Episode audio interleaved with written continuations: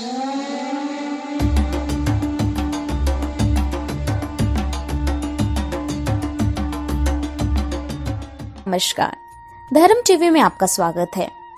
आज हम बताने जा रहे हैं, होली पर नज़र उतारने के लिए काली पूजा क्यों की जाती है?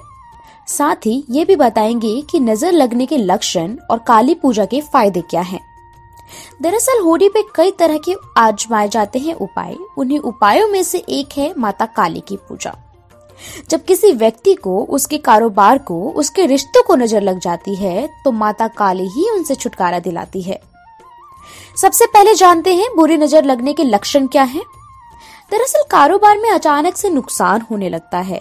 बिना बात के घर में कलह की स्थिति उत्पन्न होती रहती है। स्वास्थ्य संबंधी समस्याएँ इलाज करवाने पर भी फ़ायदा ना होना, अचानक बिना बात के धन संबंधी नुकसान का होना। इसके अलावा छोटे बच्चों को नज़र लगने पर वो ज़्यादा रोने लगते हैं, उन्हें तेज बुखार आने लगता है, शरीर का कोई एक अंग लगातार फड़कता रहता है। अचानक से नाखून चबाने की आदत लग जाती है। पति पत्नी में बिना बात के, झगड़े होने की स्थिति उत्पन्न हो जाती है। अब बात करते हैं काली पूजा की फ़ायदे की। दरअसल, इस पूजा से स्वास्थ्य संबंधी समस्याएँ दूर होती है। नकारात्मक ऊर्जा दूर होती है, सकारात्मक ऊर्जा आती है। वाणी की कठोरता कम होती है, जिससे पारिवारिक कलह समाप्त होती है। कारोबार व नौकरी में फ़ायदा होता है।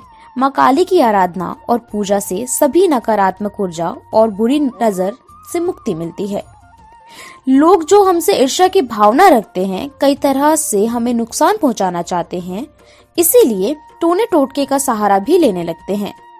माता काली के पूजन से बुरी नज़र के साथ टोने टोटके से भी मुक्ति मिलती है।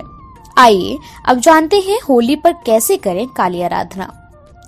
होली के दिन माँ काली के सामने सात गोमती चक्र, सात कोड़िया और सात काली गुंजा रखें।